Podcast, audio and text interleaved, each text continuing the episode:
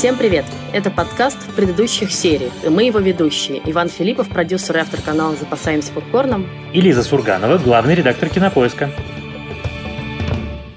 И сегодня мы обсуждаем очередной такой классический сериал, сериал, который не только что вышел, который уже, в общем, достаточно давно. Я надеюсь, что наше обсуждение для многих станет поводом его либо пересмотреть, либо посмотреть, потому что он этого, очевидно, заслуживает. Этот сериал по-русски называется «Что знает Оливия?». По-английски он называется «Оливия Китридж», и это четырехсерийный мини-сериал канала HBO.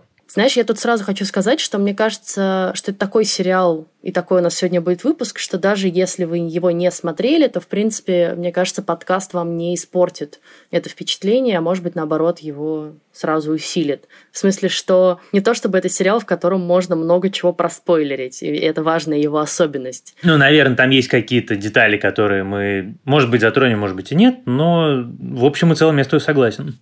Наверное, в двух словах про этот сериал можно сказать так, что это сериал про обычную жизнь обычных людей, на первый взгляд ничем не примечательных, и вот за этим таким непримечательным, обычным достаточно фасадом скрывается на самом деле очень много переживаний, настоящая драма э, человеческая, семейная, как бы большая история о, об отношениях, о семье, о том, как родители влияют на своих детей, формируют их, как мы выбираем партнеров э, в нашей жизни и почему мы в них сомневаемся. В общем, о таких очень базовых человеческих вопросах, которые, с одной стороны, достаточно, казалось бы, обычные, а с другой стороны, мне кажется, волнуют всех и этим важны. Да, и в этом смысле мне очень понравился и продолжает очень нравиться теглайн рекламный, который канал HBO придумал для этого сериала, который звучит следующим образом. «Обычных жизней не бывает». Собственно, вот в этих нескольких словах заключена суть этого сериала. В том, что здесь нету триллера, здесь нету каких-то увлекательных приключений, каких-то специально острых переживаний. Это просто нам авторы предлагают в четырех сериях узнать про четверть века жизни обычной женщины. Про то, как она любит, как складываются отношения с ее сыном, мужем, любовником или какими-то ее друзьями и, в общем, в принципе, внешним миром. И, наверное, вот то, с чего я хотел бы начать, это то, что, конечно, мини-сериал «Что знает Оливия» — это дитя современного века телевидения, потому что в прежние времена, еще, наверное, лет 15 назад, это довольно очевидно был бы фильм, вероятно, с умеренным коммерческим потенциалом, но что-то, что вполне могло претендовать на какое-нибудь, например, попадание в конкурс Венеции или на попадание на фестиваль Торонто. И э, его посмотрело бы, мне кажется, значительно меньше людей, чем посмотрело в результате мини-сериала. И в этом смысле это такой, знаешь, на мой взгляд, брат-близнец другого мини-сериала HBO э, Патрик Мелроуз. И они похожи этим обстоятельством, они точно так же похожи тем, что, как и в случае с Патриком Мелроузом, именно исполнительница главной роли Фрэнсис Макдорман была главной движущей силой всей этой истории. Она купила права на книжку, на коллекцию коротких рассказов про эту героиню, и она же, как я понимаю, продюсировала сериал. Да, причем там, мне кажется, поразительная история. Давай сразу скажем, что сериал основан на книге Элизабет Страут, которая тоже называется «Оливия Китеридж» или «Олив Китеридж». Действительно, это серия небольших рассказов вот про эту женщину, про город, в котором она живет. И Макдорманд прочитала эти рассказы, они ей очень понравились, и она написала автору за неделю до того, как э, эта книга получила Пульцеровскую премию. Но несмотря на это, Элизабет Страут ответила ей потом, уже после получения премии, что да, конечно, давайте. И, в общем, да, именно Макдорманд запустила всю эту историю. И на самом деле сериал вышел в 2014 году, да, вот мы ее там из последних лет помним по билбордам, а это было буквально за несколько лет до, и на самом деле тут можно даже найти некоторые параллели, мне кажется, между ее персонажем здесь и э, в билбордах. Я думаю, что про это мы попозже тоже поговорим.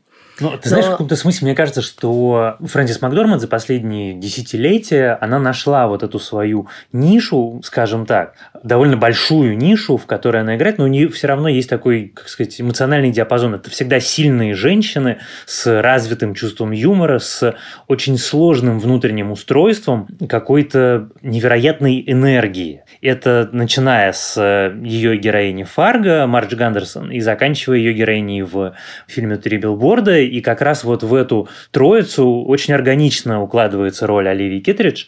Просто, условно говоря, если Фарго Макдорман такая странная и сильная, но при этом ее любят окружающие, то в э, сериале Оливия Китридж она еще играет такого человека, который, в общем, мягко скажем, не любимец у маленького города, в котором она живет. Она сложная, она склочная, у нее очень ехидное и такое язвительное, ядовитое чувство юмора. Она говорит грубости в лицо людям, совершенно этого не стесняясь но при этом это сочетается с какой-то удивительной внутренней ранимостью, которую она никому, разумеется, не показывает, и одновременно чуткостью к людям, которые похожи на нее, к таким, вот знаешь, надломленным людям, очень интеллектуально развитым, потому что там же прям красной нитью проходит вся эта тема, что она очень умная женщина, которая оказывается заперта в мире, в котором умные женщины, в общем, не очень-то и требуются, и не очень востребованы наверное, будет даже правильнее сказать. Слушай, мне еще кажется, что, конечно, понятно, почему она выбрала на самом деле этот роман, э, потому что это действительно очень про нее роль. Очень сложно представить кого-то еще на ее месте э, в роли Оливии Китридж потому что ну, сама Макдорманд, очевидно, неконвенциональная голливудская актриса. Мы привыкли к элегантным, красивым, таким статным женщинам, э, стремящимся так или иначе за какими-то идеалами красоты. Макдорманд, конечно, во всех своих ролях максимально от этого отходит. Она такая, мы бы, наверное, сказали, грубо тетка, да, такая как бы крепкая, коренастая, сильная, да, как бы кажется, что далека от элегантности, хотя на самом деле, конечно, своя элегантность в ней есть. И, в общем, как бы всегда выделяющаяся на, на фоне всех остальных. Будь она там, не знаю, полицейской, будь она какой-то активисткой городской, или будь она вот просто школьной учительницей, да, она всегда как такой вставной зуб немножко. При этом мне кажется, что ее роль здесь отличается и от Фарго, и от Билбордов тем, что на самом деле она не совершает никаких радикальных действий здесь. В общем, как бы она ничего особенно не делает. Мы просто наблюдаем за течением ее жизни. И в этом тоже, конечно, особенность сериала большая, потому что на самом деле вот в этих четырехчасовых эпизодах нельзя сказать, чтобы прям много каких-то драматических событий. Ну, мы видим какие-то события из жизни семьи. В основном это все равно разговоры, да, в основном это все равно про отношения людей. Вот, конечно, и билборды, и фарго гораздо более насыщены такими яркими моментами, деятельными моментами. Ты знаешь, мне кажется, что вот то, что ты сейчас сказала, это как раз ключ к всему сериалу, потому что она не совершает действий и не совершает каких-то таких э, поступков, того, чего принято ждать от героев, того, чего, в общем, требует закон драматургии.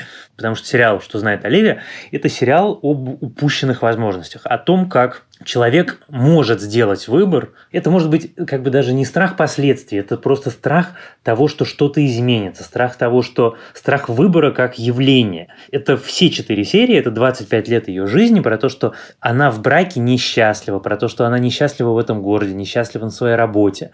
И она может все это изменить, она это понимает, но она в силу каких-то только ей ведомых обстоятельств не готова это сделать. И ее муж, который тоже, в общем, на самом деле, ничто ему не мешает сказать, сказать ей, нет, я устал, я устал твоего жесткого чувства юмора, я устал того, как ты ко мне относишься, как ты со мной обращаешься, я устал, я хочу вот жить с этой прекрасной юной девочкой, которая работает в моей аптеке, которая смотрит на меня восторженными глазами и которая будет меня всячески оберегать и обо мне заботиться. Да-да, мышка. Но он этого не делает, и она этого не делает, и никто вокруг них этого не делает. Единственные люди, которые совершают в результате хотя бы какие-то поступки, решаются на развод, на брак, на рождение детей. Это дети и следующее поколение. А они это такое, получается, поколение запертых в своих жизнях и своих судьбах людей, которые боятся чего угодно, для которых вот эта вот мнимая стабильность, э, мнимое, так сказать, благополучие и спокойствие оказываются важнее, чем счастье. Знаешь, я хочу с тобой тут не согласиться.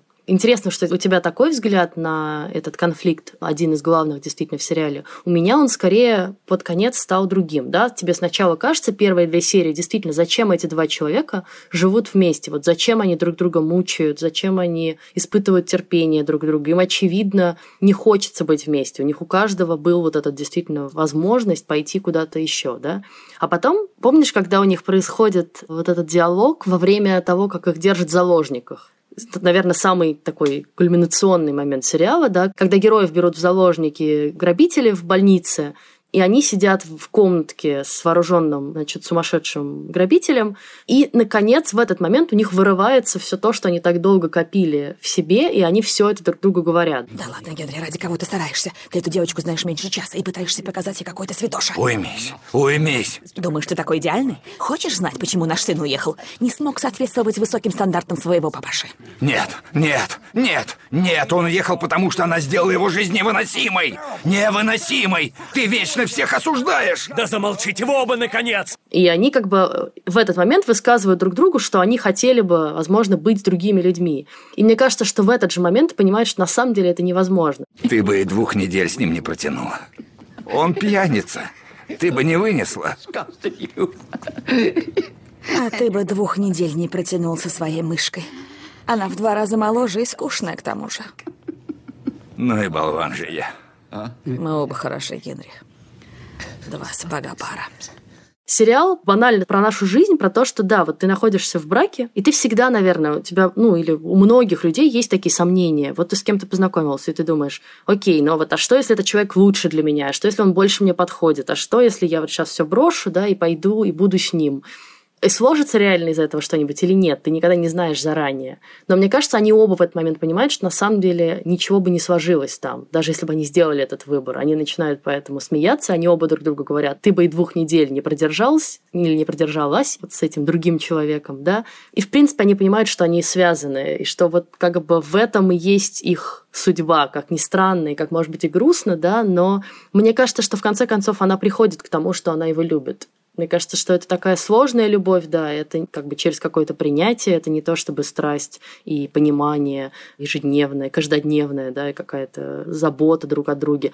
Но в конце концов, когда он заболевает, когда оказывается уже в больнице, не может разговаривать, мы видим, как на самом деле она тепло к нему привязана и нежно. И когда, собственно, ее муж умирает, и она, наконец, проговаривает, как она перед ним виновата, мне кажется, что в этом тоже слышна все-таки любовь. Я вот думаю, что они в конце концов пришли к тому, что они друг другу нужны. Ты знаешь, а я не хочу с тобой спорить, я просто хочу, наверное, добавить. Просто мне кажется, что любовь совершенно не обязательно подразумевает брак. Вот эта мысль, к которой я пришел, наверное, довольно недавно. Просто я довольно неплохо знаю в реальной жизни пары, которые вот так устроены. Всегда пожилые пары, иногда совсем сильно пожилые. Это два человека. Там неважно, это может быть муж сварливый, склочный, жена абсолютно открытая миру, нежная, добрая, смиренная. Или наоборот, жена сварливая, которая пилит мужа днями и ночами за все что угодно, а муж, который терпит и любит и все прощает. И э, вот ты на них смотришь, и ты понимаешь, что это два человека, которые мешают друг другу просто получать удовольствие от жизни. Даже можно не говорить каких-то больших слов, быть счастливыми, не говорить, опять-таки, большого слова «любовь». Они просто мешают человеку качественно проживать то недолгое время, которое ему отпущено. И я знаю истории, когда эти пары расходились, причем я знаю истории, когда эти пары расходились сильно там в 60 лет, и после этого два человека, которые абсолютно счастливы, они друзья, они продолжают общаться. Просто у них у каждого свое дело. Там кто-то остался один, кто-то с кем-то еще. Но вот эта мысль о том, что ты должен обязательно страдать, обязательно превозмогать, что любовь – это такой абсолют, который требует положить на алтарь вот просто все на свете, мне кажется, это как раз неправильно. И вот опять-таки их сын, который в результате не то чтобы супер счастливый человек, но ты на него смотришь, и ты понимаешь, что он нашел все силы развестись, он нашел все силы второй раз жениться, он нашел все силы там, согласиться на то, что он будет воспитывать двух не своих детей, или еще там одного своего ребенка, и что у него как-то в принципе палитра жизненная будет гораздо насыщеннее и богаче, что он не будет заперт в плену вот этих представлений о том, как нужно, как должно быть. Мне правда кажется, что им по отдельности было бы лучше. И я про это думал все четыре серии. Причем это же не отменяет того, что они любят. Слушай, изумительный пример – фильм «Брачная история». Потому что у них совершенно другие обстоятельства. Вот они прошли через огонь, воду и медные трубы, вот они решили развестись, они развелись, им всем очень плохо, но все равно они в финале остались друзьями, они живут своей жизнью, они все равно связаны навсегда. Я про это думал все четыре серии. Это невозможно от этой мысли избавиться. Слушай, я поняла, о чем ты говоришь, но я на самом деле немножко о другом тоже говорила со своей стороны. Я не к тому, что любовь это обязательно всегда страдание, и без страдания любви не может быть. Нет, но я к тому, что вот эти соблазны и мысли, а что, если бы я пошел туда и был бы вот с этим человеком, они, наверное, всегда будут с тобой и всегда будут сопутствовать какой-то, на самом деле, семейной жизни. Но ты никогда не знаешь до конца, ты, Ваня, можешь считать, что им было бы лучше, если бы они расстались, но в реальности мы не знаем этого, потому что они не проходят этот путь, да, и, может быть, им было бы хуже, может быть, она бы ушла к этому своему возлюбленному, да, и на самом деле через э, месяц извела бы его или он ее. Такое тоже может быть. И это, на самом деле, мне нравится в сериале, да, что он не дает окончательного ответа на вопрос, а что было бы, если. Я вообще люблю эту тему в кино. Вот был прекрасный фильм в Берлине в этом году «Неизбранные дороги», где тоже Хавьер Бардем вспоминает, хотя он уже в такой деменции, но он как бы пытается вспомнить э, свою жизнь и как бы рассказывает три разные истории про себя. Вот если бы он был с этой женщиной, если бы он был с этой женщиной, если бы он так с дочерью поступил, если бы так. И все это ведет к разным каким-то финалам. И совсем не во всех финалах он счастлив на самом деле. Нет, конечно, «Неизбранные дороги» и вот такая недосказанность, это как раз обаяние. А с другой стороны, послушай, мы с тобой обсуждали и смотрели, и любим сериал, который очень подробно рассказывает о том, что происходит, когда кто-то делает этот выбор. Это сериал «Любовники» Фэ. Ну да. Когда ты видишь какой эффект домино, как все рушится вокруг, рушится, заново строится, снова рушится. Ну и давай вспомним, к чему пришли главные герои любовников в конце. Ну, да. они, они вернулись друг к другу, несмотря на как бы все разные другие испробованные ими дороги. Ты понимаешь, ну вот просто сам факт того, что ты не делаешь выбор, они же не делают этот выбор осознанно. Для меня, я понимаю, что я могу быть неправ, но они плывут по течению. Вот мы поженились когда-то давно, и сейчас никто из нас не делает резких движений. Ни у кого из них нет момента, когда он говорит, да, я останусь, я тяжело, но все равно я останусь, потому что. Никто из них не говорит, нет, я, значит, встану и уйду, потому что. Это просто вот как раз вот обычная жизнь, это течение, как сказать, по реке. Вот ты лег, и куда река тебя несет, туда ты и плывешь. И это все-таки для меня было лейтмотивом всей этой истории про то, как в силу самых разных обстоятельств ты оказываешься заложником своих представлений о собственной жизни. Даже не обстоятельств, это твои представления о том, как она должна быть. Или, может быть, у тебя нет сил, или, может быть, еще одна тема, которая в сериале регулярно всплывает, это какие-то психические расстройства и какие-то не обязательно яркие психические расстройства. Это просто, ну, как сказать, тики и особенности каждого из героев, потому что ее реакция – это очевидная реакция глубоко такого закомплексованного человека, которого настолько зависит от мнения окружающих, что делает показную независимость от него просто смыслом своей жизни. Вот нет, я не буду делать ничего, как все, я все сделаю так, чтобы нигде никто не смог меня даже случайно как-то оценить и навесить на меня какой-нибудь ярлычок. Это во всем от каких-то глобальных вещей до мелких вещей, там, как она реагирует на его поздравление, на открытку, вот эта замечательная сцена. Во всем и его послушность, и такое смирение показательное, оно тоже, в общем, не супер, на мой взгляд, э, здоровое поведение для взрослого человека. Знаешь, я вычитала в интервью с э, Фрэнсис Макдорманд прекрасное выражение, которое теперь собираюсь использовать от случая к случаю. Она говорит, вот в этой истории все жалеют все время Генри ее мужа, да, потому что, значит, он такой хороший, прекрасный, практически идеальный, добродушный, всем помогает, всем сочувствует, со всеми разговаривает, а она, значит, действительно такая тиран, циник, постоянно всех осуждает, постоянно борчит себе под нос, не может быть счастливой, да, она же себе практически запрещает быть счастливой, она, ну, как бы тупо не может даже порадоваться ничему. И она про него говорит, ну, вы подумайте, что на самом деле ее тоже надо пожалеть, она тоже несчастна, потому что он ее вот этим своим тираническим счастьем совершенно удушает, что он, значит, такой бесконечно довольный, да. Вот это вот все, то, что я перечислила, что это тоже на самом деле, казалось бы, по определению это хорошие качества в человеке, но когда ты живешь рядом с таким человеком, это может быть очень непросто, потому что на тебя это давит. Вот как человек все время всем доволен, все время со всеми такой обходительный. Ну, то есть тоже такой, ты прав, да, немножко нездоровое отношение к жизни. Я честно признаюсь, я абсолютно все четыре серии, абсолютно сто процентов на ее стороне.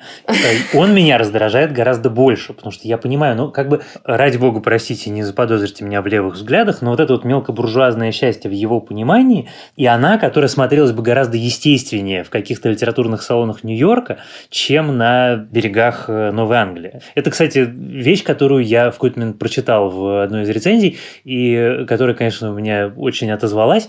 Этот мини-сериал дико похож на романы моего любимого автора, вообще самого любимого, Джона Ирвинга у которого всегда тоже Новая Англия, всегда тоже человеческие судьбы, страдания. И ты абсолютно права, она запрещает себе быть счастливой. И они вместе, и они рядом, это абсолютно не жизнеспособная комбинация. Они каждый другого э, мучают. Каждый из них сам по себе был бы, скорее всего, более счастлив. И она, и он. И он бы ее не раздражал, и она бы его... Короче, я предлагаю, чтобы каждый из нас остался при своем мнении. Ты считаешь, что им надо было расстаться, я считаю, что в целом все равно все бы пришло к тому, что они будут вместе. Но я хочу поговорить еще про другую тему, которую ты уже немножко затронул. Не менее важную в этом сериале – это тема психологической травмы, это тема наследственности такой травмы, это тема наследственности каких-то заболеваний психологических очень важная здесь и в семье Оливии Китеридж, и вот в семье мальчика, которому она помогает, да, где мама страдает от шизофрении, и, собственно, ее сын тоже подозревает, что он от нее же страдает. Это тема самоубийства, на самом деле, все время звучащая там. Вообще смерть, самоубийство звучит с первой серии. Ну и, собственно, открывается сериал, да, тем, что мы понимаем, что главная героиня собирается покончить с собой. И это, конечно, очень такое тягостное впечатление производит и очень давит на зрителя на протяжении всего сериала сериала. И, конечно, вот ты говоришь, что ты сочувствовал ей весь сериал, а я на самом деле немножко в ужасе на нее смотрела. То есть, безусловно, она очень интересный персонаж, она очень умная, ее интересно слушать, она говорит очень циничные, остроумные вещи, да. Моя любимая фраза, когда она говорит, что, значит, да, депрессия, ну, это, значит, побочный эффект от ума. Ну да, да, да, да, это прекрасно. А этот изумительный диалог, когда она знакомится с героем Беломюра, который говорит ей, что вот у меня умерла жена, дай мне хоть одну причину, ради которой жить дальше. Она ему отвечает... Если бы я знала. Жду, когда пес помрет, тогда застрелюсь. Несмотря на это, я немножко с ужасом на нее смотрела, потому что я думала, господи, как бы не превратиться вот в это, потому что на самом деле, мне кажется, я вижу в себе некоторые зачатки такого характера, и я прям понимаю, что, ну, для меня это такой страшный сериал в этом смысле, что ты очень не хочешь стать таким человеком в конечном счете при всем ее каком-то сложном обаянии. Но она при этом же, конечно, бесконечно одинокая и несчастная, и мы это все наблюдаем на протяжении четырех серий. И для меня очень важна была тема ее э, отношений с сыном, вот как она своим этим характером изводит жизнь ему, как на самом деле по-разному сын и ее муж на это реагируют, на ее поведение, на ее слова. И муж как-то это принимает, и он может быть не очень счастлив, но он в конце концов остается с ней и живет, а сын это действительно ломает. И мы приходим к этому их спору в финале, когда он говорит, что она, значит, испортила ему всю жизнь и отправил его к психотерапевту, и что он поэтому тоже не может быть совершенно счастливым. И это, конечно, тоже штука, над которой я все время думаю. Вот она несчастна, да, и, очевидно, она во многом несчастна из-за своей трагической семейной истории, из-за того, что ее отец 45 лет покончил с собой, она нашла его труп, да, мать ее тоже страдала от депрессии, и она тоже страдает от депрессии, передает это все сыну, и как бы не просто передает это сыну, да, а на самом деле отыгрывается на нем, как и отыгрывается на муже, и поэтому он действительно страдает всю жизнь. Вот этот вот момент, когда отношения с мужем и сыном, он, конечно, на самом деле такой несправедливый, потому что муж ее выбрал сам, муж понимал, что да, у нее да, за да, характер. Да, да. А сын в этой ситуации абсолютная жертва, потому что он не выбирал. Его никто не спрашивал, хочет ли он быть ребенком у человека с таким характером. Но я на секунду хотел вернуться к тому, что ты сказал, потому что это очень интересно. Я как раз эти четыре серии смотрел с ужасом на ее мужа, потому что я как раз характером похож скорее на него, именно домашним, таким бытовым. И когда ты видишь, как это выглядит со стороны, это производит отрезвляющее впечатление, потому что все-таки человек должен как-то иметь э, больше агрегатных состояний, чем вот эта вот плюшевая милость. И такой бесконечный позитивчик, он все-таки тяжел. Это ничуть не лучше. А второе, конечно, отразилось на моем отношении к сериалу, то, что мне, в принципе, глобально больше нравятся циничные женщины с язвительным чувством юмора и вот именно таким отношением к жизни. Поэтому я на нее смотрю, и, конечно, ее остроумие бесконечное, оно делает ее обаятельной даже в моменты, когда она на самом деле не остроумная, темно, а жестоко. Там есть эти моменты, где она проявляет такую прямо жестокость. В ответ на доброе дело, доброе слово или какую-то невинную вещь, она говорит что-то, что оскорбляет и обижает другого человека. Я очень обрадовался, что мы с тобой решили обсудить этот сериал, несмотря на то, что он довольно старый. Потому что, вспоминая его, я невольно провел, знаешь, какие параллели с сериалом «Нормальные люди». Так, так. Потому что, по большому счету, Оливия Китридж, здесь это не так артикулировано, здесь не в тех местах поставлены акценты, но это все равно история о том, что нормальной жизни не бывает. Не бывает обычных людей, не бывает нормальных людей. Все мы разные, все мы немножко ненормальные. И вот умение понимать это про себя, умение принимать себя таким, какой ты есть, умение менять что-то и обращаться за помощью, потому что все-таки вот одна из черт, которая в ней даже для меня была отталкивающей, это неспособность попросить о помощи она знает же про себя, что эта помощь ей нужна. Все то, что ты говорила, она же про это говорит словами, что и про депрессию она понимает, и про какую-то наследственность она понимает, но она не просит помощи. То есть вот получается, что это человек, который не принимает решений и не просит помощи. Он просто живет в состоянии постоянной озлобленности на мир, который она не может ни принять, ни отвергнуть. Вот как опять-таки в финале она говорит, я не понимаю этот мир но при этом не предпринимая активных действий. На самом деле это такой, вот когда ты так словами говоришь, это то, что редактора говорят сценаристам, разнося их сценарий в пух и прах, что ваш герой не действует, у вас только диалоги, что ваш герой не принимает решения, не делает выбор. А тут мы, получается, с тобой восторженно обсуждаем выдающийся сериал, в котором, в общем, все так и есть. Мне кажется, что она не действует по двум причинам, на самом деле. Потому что, конечно, это всегда очень сложно для сильного и такого закрытого человека признаться вообще себе самой, что ты в этой помощи нуждаешься, и да, что ты один не справляешься, тебе нужен кто-то другой. Но в конце концов она все-таки это делает, потому что герой Билла Мюррея, который появляется в финале, и который, с одной стороны, ее очевидно раздражает, и прям вот как бы и своим образом жизни, и своим богатством, и какими-то своими фразочками. Политическими стороны, взглядами. Да, да, ну как бы, например, человек, который не готов принять э, гомосексуальность своей дочери. И при этом она понимает, что это вот та помощь, которая ей нужна. То есть, на самом деле, я думаю, что она к ней обращается. А то, что она не идет к психотерапевту, как условно в нормальных людях происходит, да, я думаю, что это, конечно, еще очень сильно поколенческая штука. На самом деле, мне кажется, что это в большей степени там наше поколение или там 30-40, люди, которые понимают, что психотерапия это какая-то такая прям уже обыденная практически часть жизни э, всех вокруг, что каждый второй наш знакомый так или иначе ходит э, к психотерапевту разбирается с собой и не боится этого, и это нормально. И я думаю, что для людей старшего поколения, для пожилых людей, тем более, понятно, что это как бы еще примерно 10 лет назад происходит, если не раньше, это совсем еще не такая общепринятая штука. Да, ее сын, который живет в Нью-Йорке, уже к этому гораздо более открыт, а она нет. И это тоже такой просто конфликт поколений. Ну, мне кажется, что это глобально такая тема, которую мы встречаем довольно часто с тобой в сериалах и, к сожалению, в мире вокруг. И она все-таки, наверное, даже не столько и не только про психотерапию, сколько про то, что удивительным образом старшее поколение настолько панически боится любых изменений, ну, я не знаю, что это. Это какие-то там, я не знаю, э, послевоенные поколения, которые с молоком матери впитали в себя, что изменения – это плохо. Они боятся изменений любых. То есть даже, ну, как вот действительно, что дурной мир лучше хорошей ссоры, как это правильно говорится. Они не способны, не хотят, это слишком страшно пытаться поменять. Как же так? А вдруг все развалится? Как бы наплевать, что то, что развалится, в общем, должно развалиться, все равно я не буду, потому что мне страшно. Это же такая история, все-таки, которая сейчас удивительным образом нас окружает даже больше не в художественной литературе, не в fiction и не в нон-фикшн, а в новостях просто. Это да. Давай поговорим про финал немножко, потому что вот мы затронули его, а мне он очень нравится, потому что, ну, во-первых, появление Билла Мюррея не может не понравиться, мне кажется, никакому человеку. Он всегда просто сразу захватывает все зрительское внимание. Хотя он, кажется, тоже особенно не меняется от фильма к фильму. Он везде такой немножко, ну, как бы расслабленный, флегматичный чувак, который плывет тоже по течению. Но мне ужасно нравится, что они в конце концов вот действительно друг друга находят. И нельзя сказать, что это прям романтический интерес, но они друг в друге видят родственных душ и людей, с которыми они наконец могут откровенно поговорить о своих собственных недостатках. Вот этот финальный диалог, где она говорит... Это я виновата в том, что сын меня ненавидит. Я не говорил с дочерью два года.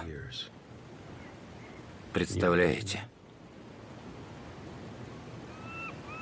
Мой муж меня очень любил, а я его изводила. Моя жена была святая. А я ходил на сторону. Я тоже. Да, вроде как. Потом порвала, но отыгрывалась на мужа. И теперь вам стыдно. Вот этот диалог для меня был очень важен. И я тут еще на самом деле увидела, вот ты сравнил с нормальными людьми, а я, ну, понятно, что Билл Мюррей сразу, наверное, наводит на эту мысль, но мне пришла в голову смешная идея, что это такая, знаешь, трудности перевода, но, ну, типа, сколько-то, 30 лет спустя, да, например. Они также встретились, такие потерянные две души, которые нашли друг в друге что-то родственное, поняли, что они друг с другом могут разговаривать, да, и как-то, наконец, успокоились. Трудности перевода закончились, тем не менее, их расставанием, а здесь вот они как бы остаются вместе. И в этом что-то есть трогательное очень. И мне очень нравится, что в конце она говорит, да, что эта жизнь, как бы, я ее не понимаю, она не перестает меня удивлять. Но она говорит, что я очень хочу, чтобы она продолжалась. Да, хотя еще некоторое время назад она собиралась э, стреляться в лесу. То есть все-таки она находит какой-то мир спокойствия. И это очень в итоге жизнеутверждающий сериал, несмотря на все трудности, через которые проходят герои. Я совершенно согласен с тем, что ты сказал. Я просто вспомнил фразу, которая в результате это все описывает, что на свете счастья нет, но есть покой и воля. И вот мы прощаемся с нашей героиней ровно в этом месте, когда счастья нет, но покой есть, внутренний покой, душевный покой. И на самом деле вот эта мысль про то, что найти родственную душу, это на самом деле порой, простите, важнее романтического увлечения, потому что ты можешь просто быть собой. Ну вот для нее быть собой, оказывается, это сказать честно о своих недостатках. Потому что она не могла этого ни с сыном, ни с мужем, ни даже вот с человеком, с которым у нее были такие псевдоромантические отношения. Потому что для них она всегда должна была кем-то быть. Она не могла быть просто собой. Ну да, а главное принять их в другом, да, потому что ни одного, ни другого не смущает то, что перед ним человек стоит и говорит, я вел себя как мудак всю жизнь. Он тоже понимает, что он вел себя так же, да, и они, ну, как бы в этом таком грустном выводе находят, собственно, пересечение. Я в завершение, слушай, хочу только сказать про Новую Англию, потому что это уже не первый проект, который я смотрю, который там снимается. Здесь нам рассказывают про штат Мэн, да, на восточном побережье Соединенных Штатов. И, конечно, это просто какое-то, мне кажется, волшебное совершенно место, куда я очень хочу поехать теперь, потому что вот это... Вот Манчестер у моря, да, тоже такой старые городки маленькие, на берегу моря, с такой холодной северной природой, совершенно отличной от того, как мы привыкли видеть Америку, там, не знаю, во Флориде, да, в Калифорнии. Настолько вообще Америка разная, это меня всегда тоже не перестает удивлять. Слушай, это очень смешно, что ты это говоришь, потому что у меня три любимых писателя, Стивен Кинг, Джо Ирвинг и Джон Стейнбек, и все трое пишут исключительно практически про Новую Англию, действия у них всегда происходят в Новой Англии или в Мэйне, поэтому у меня, а еще там лобстеры, кроме того, да, что да, сказала да. про природу, там еще нашей, лобстеры невероятно. У меня эта мечта да, поехать очень давно, я ненавижу Калифорнию, я каждый раз плавлюсь в Лос-Анджелесе, это мой нелюбимый город, а вот туда я все никак не попаду, именно куда я хочу. В общем, у нас есть уже два пункта назначения после отмены карантина и открытия границ. Это домик в Италии, куда едут Коннелл и Мариана, и Новая Англия. Отлично, я считаю. Нормальный маршрут. На этом мы завершим обсуждение сериала «Что знает Оливия», но я, наверное, все-таки в финале скажу. Если вдруг вы не посмотрели этот сериал и каким-то удивительным образом послушали подкаст, то мне правда кажется, что он заслуживает внимания. Это один из, наверное, ну, на мой взгляд, главных мини-сериалов последнего десятилетия. По качеству актерской игры, по качеству истории рассказанной. Я, когда начинал его смотреть, я думал, что он, знаешь, на что похож еще? На Елену Звягинцеву. Понятно, что там другие обстоятельства, там как раз герой действующий и принимающий решения, что, собственно, отличает ее от героини Фрэнсис Макдорман. Но глобально это вот такого типа история. Ну, да, наверное. Вот, это прям стоит посмотреть. Да, поскольку это сериал HBO, его можно посмотреть на медиатеке и на Кинопоиск HD по нашей с ними совместной подписке. А следующий выпуск у нас будет необычным. Мы решили с Ваней попробовать новый формат, поскольку мы понимаем, что много людей ориентируются на наш подкаст при выборе того, чтобы им посмотреть, мы решили попробовать делать периодически такой формат анонсов. Не когда мы разбираем один какой-то сериал со всеми спойлерами и сюжетными подробностями, а когда мы стараемся этого избежать, а просто рассказываем, что мы смотрим, почему на это стоит обратить внимание или не стоит обратить внимание, да, или почему мы начали это смотреть, а потом не хотим продолжать, такое тоже бывает. В общем, попробуем рассказать про несколько сериалов, которые мы сейчас смотрим, и про то, кому они могут быть интересны и по каким причинам. Да, это будет интересный эксперимент. А если у вас есть какие-то сериалы, которые вы хотите нам порекомендовать, то, пожалуйста, делайте это в нашей группе на Фейсбуке, потому что я так несколько сериалов уже себе нашел, и я очень благодарен нашим подписчикам, которые написали и порекомендовали. И имейте в виду, мы все читаем, смотрим, нам это важно и приятно. Да, и группа наша называется в предыдущих сериях, прямо как наш подкаст. Еще можно писать нам рекомендации, а также просто отзывы на наш подкаст на почту подкаст собака кинопоиск.ру. Также пишите нам отзывы в iTunes, в CastBox, ставьте нам оценки, это всегда важно и приятно. Нас можно слушать на всех платформах от Яндекс Музыки до YouTube. С вами были Лиза Сурганова и Иван Филиппов. А помогают нам в записи этого подкаста редактор Даулет Джанайдаров и звукорежиссер Геннадий Фин. Пока. Пока.